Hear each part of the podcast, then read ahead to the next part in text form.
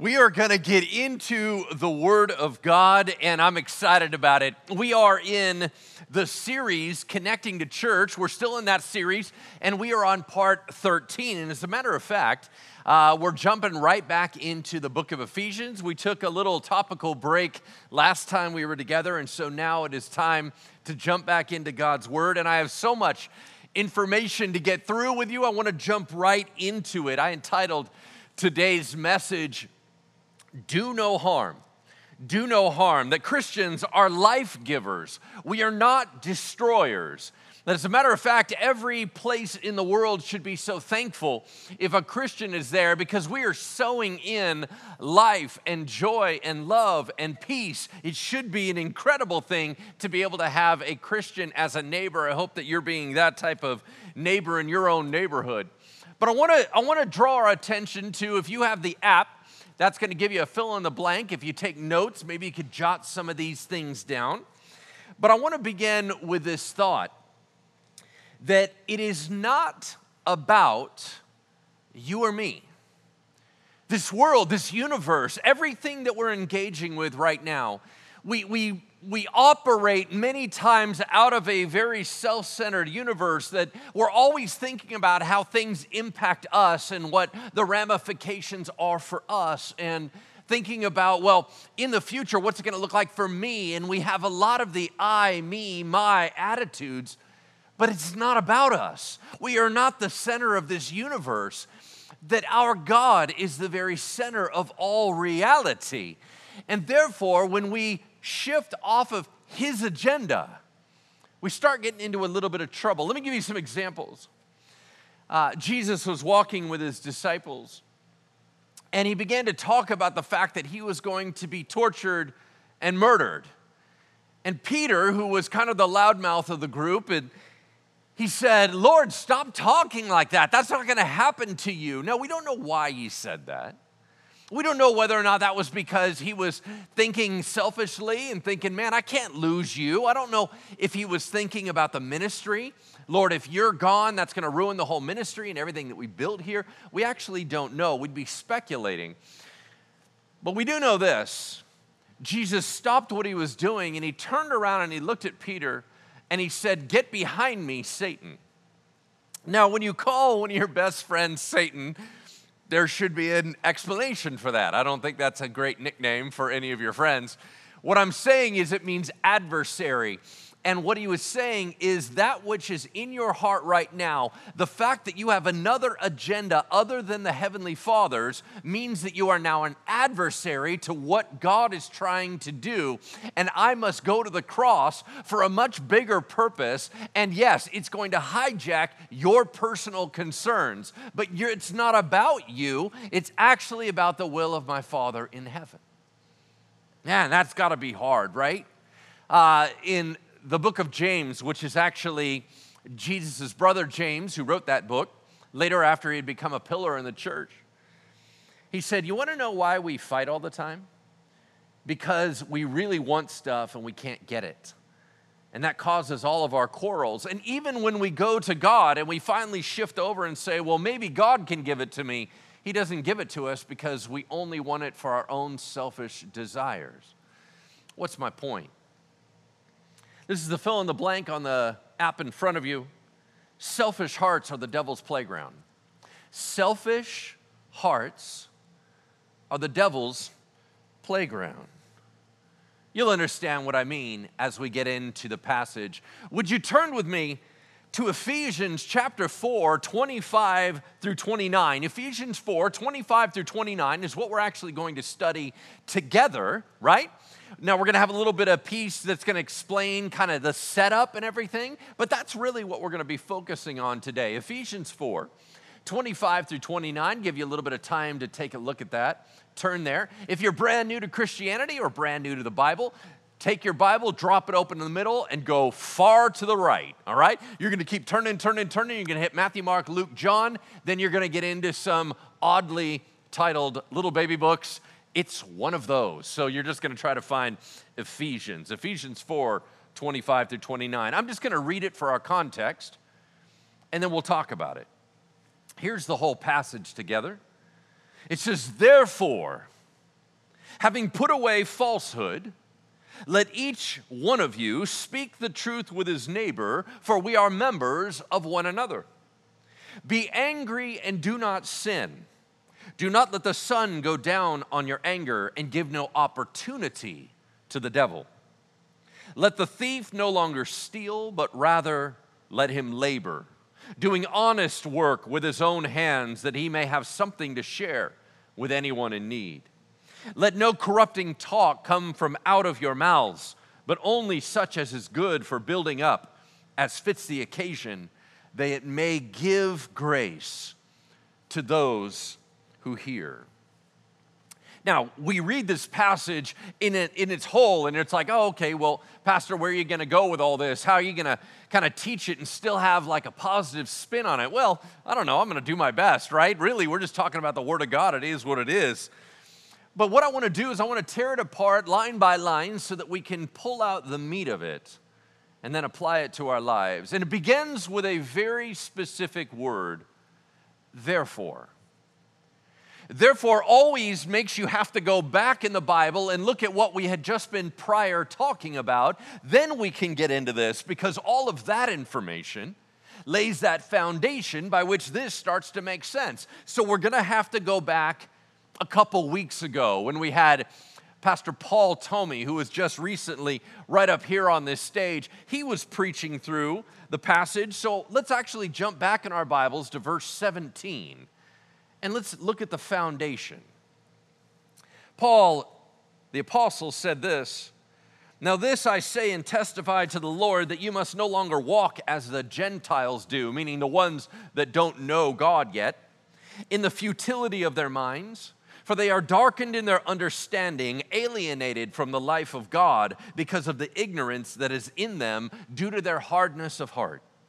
They have become callous and given themselves up to sensuality, greedy to practice every kind of impurity. But that is not the way that you learn Christ, assuming that you have heard about him and that you were taught in him as the truth is in Jesus. To put off your old self, which belongs to your former manner of life and is corrupt through deceitful desires, and to be renewed in the spirit of your minds, and to put on the new self, created after the likeness of God in true righteousness and holiness. What in the world does that mean? Well, it actually means this very simply it is time when we are rescued by Jesus Christ to become our new identity in Him. That when He overhauled everything in the deepest place of us, in that spirit place, that now that permeates from the inside out and begins to transform the soul of us or the inside of us, and that would translate out to the body of us, that which interacts with the world. That we should be living our new identity because we have been made brand new. How are we going to do that? Well, practically speaking, Paul's going to lay it out for us. So let's talk about that. Here are the subjects he brings up. He's telling the church stop lying to each other, stop hurting other people in your anger, stop stealing, and stop hurting each other with your words. Now, why would he say that? Because all Christians are perfect, right? Awkward silence. No, of course they're not perfect. Man, we were just arguing the other day. We're all saying terrible stuff online. We're all trying to get our acts together, but we're all still immature and insecure and running around doing all kinds of messed up stuff to one another. So, yeah, we're still broken. We're still in process. God's still working on us. And so, Paul had to get real practical and talk to his church, which translates to our church hey, guys, there's a few things we need to watch over. These particular four. And as a matter of fact, if you look over that list and you're like, are you really saying that those are all a problem at Bridgeway? First of all, I am saying yes. Second of all, I'm saying they're really, really important to God.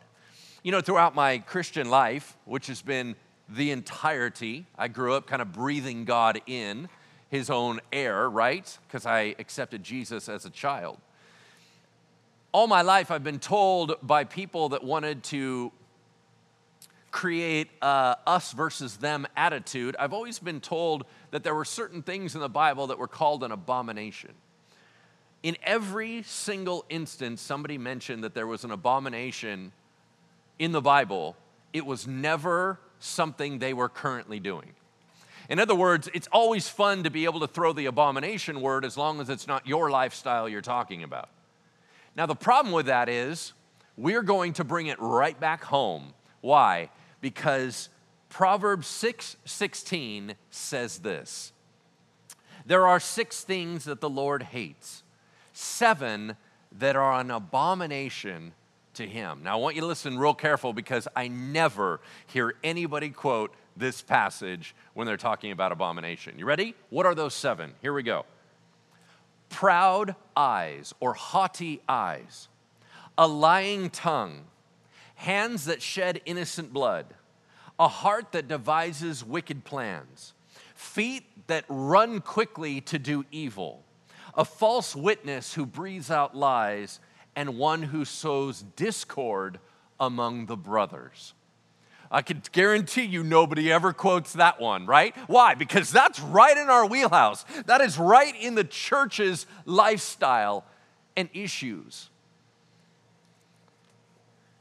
God takes his stuff real seriously. So that's why Paul needs to address it. So let's get real practical. Let's go back to where we were at Ephesians chapter 4 verse 25.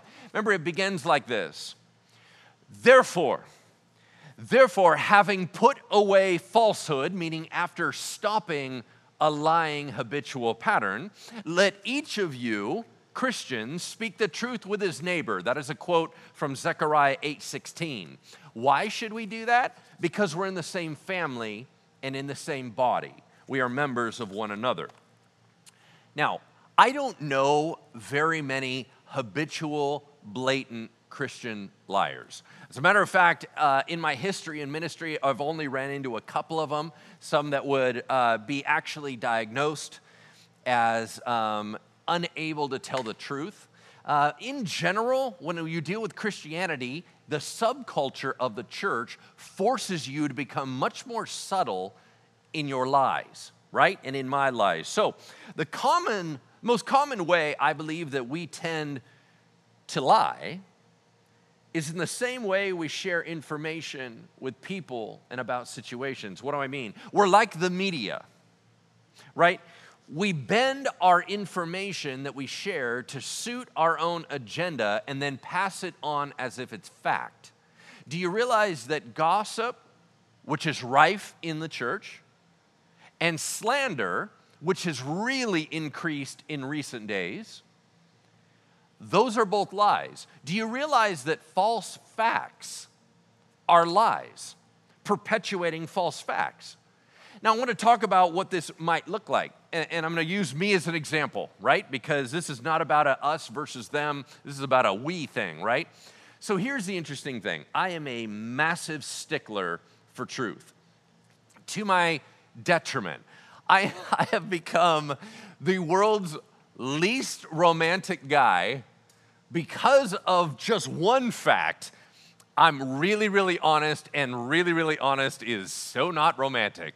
Let's move on and allow my, my wife to shout an amen from the back. All right. I want to say that I am a stickler so much about truth that at home, my family knows I don't promise anything. So, uh, when we were first together, my wife would say, um, Hey, are we going to go out this Friday? Promise me. And I'm like, Nope, I won't promise because I want my word to be my bond. I will not promise something I can't follow through on. Well, my kids grew up that way too, knowing dad doesn't just promise stuff. And when it comes to this pulpit, when it comes to this place where I share the truth of God, I do so much research to make sure I will never knowingly convey error to you. Will I convey error? Oh, absolutely. Will I do it on purpose? No way. So, I'm a huge stickler for the truth. And you're like, oh, that made you look really good. Yay for you. All right, hold on. So, this is how I lie. Let me explain how I do lie because I have to go much more subtle. Here we go. I omit information that would bring up questions, and I share facts that put my opinion in a better light. I exaggerate in both my humor, I exaggerate in my encouragement, and I exaggerate in my motivation to create a bigger impact. I direct conversations away from dangerous areas that would bust me by manipulation through words, which I'm gifted to do. In other words, even though I'm a stickler for truth, I'm still a liar somehow, some way, I will find a way to manipulate or adjust. That is a human nature thing, which is why Paul had to address it and say, We are not merely human. You can't just let whatever is natural to you happen. We have to steer it and be renewed into the image of Jesus Christ. All right, let's keep moving forward. But let me just say this right before we get into the next verse. We should be able to trust every word that is spoken or typed or forwarded by a Christian. Let's just let that one soak in for a second. Let's go. Verse 26, here we go. How bizarre is this? Be angry and do not sin. Did you know that's actually a quote of Psalm 4 4? Be angry and do not sin. What took me off guard when I began to do the prep for this is that I memorized this verse in the NIV 84 edition, and it says, In your anger, do not sin. It is a better translation that it says, be angry. Pause and do not sin. I thought that was really fascinating. Listen to what he says Be angry and do not sin. Do not let the sun go down on your anger and give no opportunity to the devil. So, what is it saying? It says, Be angry. Anger's gonna happen. How do we know that? Because anger actually comes from fear and pain. And in this world, we're always going to have fear and pain. So anger is going to happen. But when it happens, we are not allowed for it to travel into sin. So, just like temptation, you know how the Bible says that Jesus was tempted in all ways that we are, yet without sin. Temptation isn't sin, but it can lead there. Anger isn't sin, but it can lead there. That's the point. He said, Do not let your sun go down on your anger, meaning reconcile immediately. Why? Because there are real offenses that hurt us, and there are perceived offenses, things that we think we see. The longer we wait to reconcile, the longer the list of perceived offenses grows, and it makes it harder to heal. Then he said this don't give the devil an opportunity. Why does he say that? because the devil's always going to jump in and fan the flame of anger and try to split churches, try to split marriages, and try to split friendships. That's just what he does. He has come, the Bible says, to steal, kill, and destroy. So if you got anger going on, his number one focus is to get that over into somewhere damaging. What we have to do is make sure that he is not allowed to go where he wants to go. And we submit it to the Lord very quickly. All right, so I want to talk about anger. I want to spend the majority of our time today on the issue of anger because, to be honest with you, because we have been through a crisis situation with this COVID 19, it's been months, it's wearing on everybody's nerves, and there's all the rules and regulations. And then all of a sudden, we have the whole political atmosphere, and that's making everybody argue with each other and get nasty and mean and, and defensive, right? And I'm only talking about my own house. All right, here's the point it's really difficult. And when we go under pressure, that's when the anger starts to erupt. So, right now, we have a nation and a world full of anger, and I think we need to take a little bit of time and get some tools on how are we supposed to handle this stuff. There are some personalities that are really dealing with it well, and there's some that are really not. There are some that have hurts and wounds and pains, and some that don't. So, anger is different in everybody, but I want to talk about anger in depth. So let's, let's talk about that. Let's begin by sharing the fact that everyone believes that their version of anger is the good anger, meaning righteous anger. And they believe, and we all believe, that everyone else just has a bad attitude, but we ourselves are righteous and just because we actually know the truth, right? Isn't that how we always view it? But that is not true. As a matter of fact, we're all kind of mixed up. So let's talk about anger. Here we go. What is anger. Anger is a normal human reaction to fear or pain. If you take notes, I want you to write that down. Anger is a result of fear or pain. It is super closely linked to the fight or flight instinct in humanity. It's a way of survival. Now, if we're gonna talk about where it leads to sin and we start talking about meanness or violence, those are actually acts of hostility. Those are a step beyond anger. Anger doesn't harm. There is a step beyond anger that seeks to harm. Anger itself actually seeks for the situation to go away, not to harm anyone in the process. So, in our anger, we're all right. We can't let it become something else. Everyone deals with this. So, where does it come from? I'm going to give you the four main uh, motivations or the four most common sources of anger. You might want to jot these down if you're a note taker. Number one, fear of threat. Fear of threat.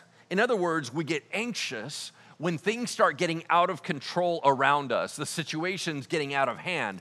The more insecurity we have, the more anger we're going to have. I want you to think about it this way I've dealt in my life with a lot of individuals that struggle with autism. And autism creates a certain dynamic where there's a lot of uh, sensitive points, whether that is stimulus from the outside, whether that is conversation, whether that is a disruption of pattern. And there's outburst because it's getting out of hand. And people will say, use your words, but see, the words fail to come especially in more severe autism. So all there is is an inward burning rage of it's not going right, and I can't stop it from getting out of control. And so there is an explosion to try to bring it back in alignment. Okay, number two, reason for anger hurt from a violation, hurt from a violation. What do I mean? Someone in our lives or something violated our boundaries and exposed us in very hurtful ways. And so our anger is our way of rising up and feeling more powerful because in our minds we begin to crush the enemy. Number three, irritation from perceived injustice. Irritation from perceived injustice. It may be real injustice, or you may just think it's injustice, but it's unfair in your mind. What that means is when things are unfair and you feel violated, you hulk out, right? Remember the whole old school? I'm gonna go all the way back to Bruce Banner, going back in the 80s. That was Lou Ferrigno was the Hulk, and I don't even remember the other dude. Moving on. Okay when we get all upset, we rise up and get bigger and angry in order to try to shut it down because we believe it's unfairly happening to us. Number four, agitation from pain. Agitation from pain. I'm talking about physical pain, emotional pain, mental pain. Our nerves are on edge and we can't handle any more negativity and we snap. It's that same idea of a wounded animal. If an animal has a broken leg and you are very sweet trying to get near it to help its leg, it will snap at you because it's saying, I don't, I don't trust you. And I hurt so bad that I can't have you touch my woundedness. That very concept makes me have to take a pause right here and just highlight something. If PTSD, post traumatic stress disorder, or however we want to end with the D on that one, because it keeps changing through the years. If it is not addressed, it is a whole ball of pain. And that whole ball of pain and hurt has a dramatic effect on our body. Unresolved trauma creates an anger because we're wounded in deep places. That's why, as Christians, we need to find as much healing as the Lord will allow us. It is a real issue. It's happening a lot with our first responders. It's happening a lot with our military. It's even happening with a lot of trauma survivors. So I just want to encourage you. One of the reasons the anger is coming out is because you're trying to get more control back from your woundedness. I got to tell you, when we stuff everything down, it's gonna come up somewhere. Anger can be helpful to get us motivated, but more often than not, if it's unresolved, it ends up harming us. So, here's what we're gonna do I'm gonna give you some practical tools. Let's go to 10 helpful tips. 10 helpful tips on dealing with anger. We're to go through these real fast because they're very, very practical. You can go back and take a look at them a little bit later. Write this down. Number one, find the cause. Find the cause of your anger. In other words, examine your underlying emotions and the situations that are causing it. It's a secondary emotion. So ask yourself these questions What am I afraid of? or what's hurting me. That will get you down to it. Number two, learn coping skills. Learn coping skills. That's how to deal with conflict, how to repair things. It's about listening and forgiving and respecting other people. And it's avoiding yelling, threats, violence, blaming, shutting down, holding a grudge. Those are the negative side. We got to learn some coping skills that are healthier. Number three, Take it to the one who can do something about it. Take it to the one who can do something about it. Who is that? It's the Lord. It's the Lord. Vengeance is the king's job. He's the one that makes that which is unfair fair. He's the one that rights the scales. So if we have an injustice, if we have a fear, he is our protector. If we have a wound, he is our healer. So no matter where you are, you must always bring it to the Lord. Number four, slow down your response time. Slow down your response time. What do I mean? When you start to get angry, emotionally step back and slow down and think through it. Don't react. Number five, manage your stress level properly. Manage your stress level properly. We will never get rid of all stress, but we can certainly bring them down, the levels down, to a manageable place. How are we going to do that? That's where we need to involve humor and avoiding certain situations and physical exercise and diet and sleep and stuff like that.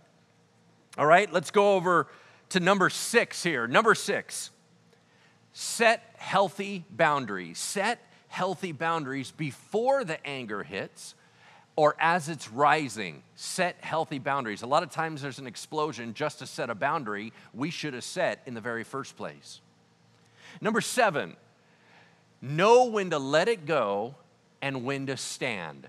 Know when to let it go and when to stand. In other words, you need to have realistic expectations of yourself and realistic expectations of others. One uh, sociologist said, honestly ask yourself, is my anger truly justified? Not am I angry about it, but is it right to be angry about it? Okay? Number eight, shift away from self focus. Shift away from self focus. Not everything is personal. And other people are never going to understand your anger because it really comes from the inside. You can't assume that they're going to understand it we need to realize that the whole world can't be about us. So, all of the violations to us, really, that ends up becoming more self centered. We got to be thinking about a bigger picture. Number nine, learn your personal warning signs. Learn your personal warning signs. Do you realize that our bodies give us physical, mental, and behavioral warning signs before they erupt? Those are signs to show other people, like crossed arms or furrowed brows or muscles tensing. Those are actually signs of respect and love your body's trying to give other people to say, I'm about to lose it. You need to get to safety right now. In other words, sometimes we go, man, I must be a cold hearted person that I'm angry a lot. I would suggest to you that there's a bunch of the love in your heart trying to come out and warn people before you blow up. We just need to learn how to read those signs and begin to calm ourselves down. The last one, number 10 talk out your angry feelings. Talk out your angry feelings. Stuffing simply doesn't work. Let me give you a story about that because I cannot think about anger without thinking of this story. About 26, 27 years ago, my wife Susie was visiting her family. Her brother had just gotten married. She was taking a nap after the wedding, and there was some food cooking in the kitchen. So her mom told her, Hey, when you wake up from a nap, can you check on the chicken cooking on the stove? I had just been dating Susie, and so it was all brand new. I wasn't down there at the time, she was at her parents' house. So she got up, being a young lady and not knowing exactly how this particular type of cooking works, she went downstairs to check on the chicken. She saw that it was on the stove top in a pot. It was a different type of pot because it was a pot that was locked. As a matter of fact, she went over and grabbed it and said, Well, if I'm going to check the chicken, I have to open it. It was a pressure cooker. She opened the pressure cooker and it exploded all over her face. As a matter of fact, the chicken leapt out in the explosion onto the floor, and all of the steam and all of the juices poured right onto her face and her chest and burned her entire body with extreme burns. I was dating her, and I remember the hurt and the damage that had happened. Now, by God's grace, all of it was healed over time. But here's the point the way you work with a pressure cooker is that you put a little thing on the top of it that allows the, the pressure to be released in little tiny ways over a period of time. Once you realize it's stopped making that little hissing sound and no more steam is coming out, then you can open it up. That is the most perfect example of our hearts. That sometimes people are just going to walk up to us and they're going to open it up and assume that we're all right. Hmm. Pick it up in verse 28. We'll go right here. Let the thief no longer steal, but rather let him labor, doing honest work with his own hands, that he may have something to share with anyone in need. There are two battles that Christians have to deal with trying to get rid of the old self and put on the new self. There is accumulated habit patterns, stuff you've learned over bad years. And then there's simply ingrained and unaddressed issues. In other words, there's some of us that came to the Lord later in life and we had a whole long time to learn some pretty bad habits. And we're trying to shed those off. But even those of us that came to Christ as kids, there's still stuff in us that needs to be unlearned so that we might learn what God wants for us today. And then the other thing that I want to point out about this as we kind of move through it very quickly is that what it said was stop stealing, and everyone's like, all right, got that one, and start working and start sharing. Do you share your stuff? My life has been blessed throughout all the history that I have in ministry of people being generous to me. But those people are the golden minority. Most people, when they get a brand new house that's maybe a little over their head, they'll say, We're going to use it for ministry. And that usually works while it's new. But what about just as a way of life? Are we sharing and using the things that God has given to us for His glory and sharing it with other people? Let's finish this out. Verse 29. Let no corrupting talk come out of your mouths, but only what is good for building up as fits the occasion, that we may give grace to all who hear. Let me just say this. What is corrupting talk? Words are so powerful and they can either build people up or tear people down. Corrupting talk is malice, talking bad about somebody, slander, distorting other people's opinions about someone or obscene and vulgar talk. Now, guys, real quick, this is kind of our problem. I don't really see a whole lot of this happening with women. It happens, but in a very different way. But, guys, there's something about how we talk when we're by ourselves in a demeaning and degrading way, especially sexually, about women. And I gotta tell you this I am rarely, if ever, offended by profanity. It, I don't even hear it, it doesn't bother me. But I'll tell you what sets off an alarm with me is a mean spirit. Anything that is degrading towards women, I'm gonna have a sensitivity towards. So, gentlemen, out of the overflow of our hearts, our mouth speaks. Just be thinking about that. Other harmful talk is manipulating people, wearing a mask and living a lie, or just flat out foolish talk. You're just sharing stuff, you don't even know what you're talking about. Jesus said in Matthew 12 34, what's inside is going to erupt through our mouths. What we say, and we're going to give an account for every word that we say. What we say reveals who we really are. So, what is encouraging and building up talk? I think you know this, but let me just share it. We should be encouraging one another. We should be kind to one another and loving. We should be hopeful and optimistic with one another. We should be affirming. We should be motivational and inspirational. We should be truthful that with our words we can raise them up or we can tear them down. What are you going to do with your words? I close with this thought. If we have a high view of God, then we should have a high view of his image which is inside the chest of every human being. Therefore, we should have a high view of every other person. And if you wouldn't do it to Jesus, don't do it to us. I'm going to close and just pray that there are so many of us out there, we're really good hearted people, but our pain and our fear is really causing us to lash out, especially in this tense season.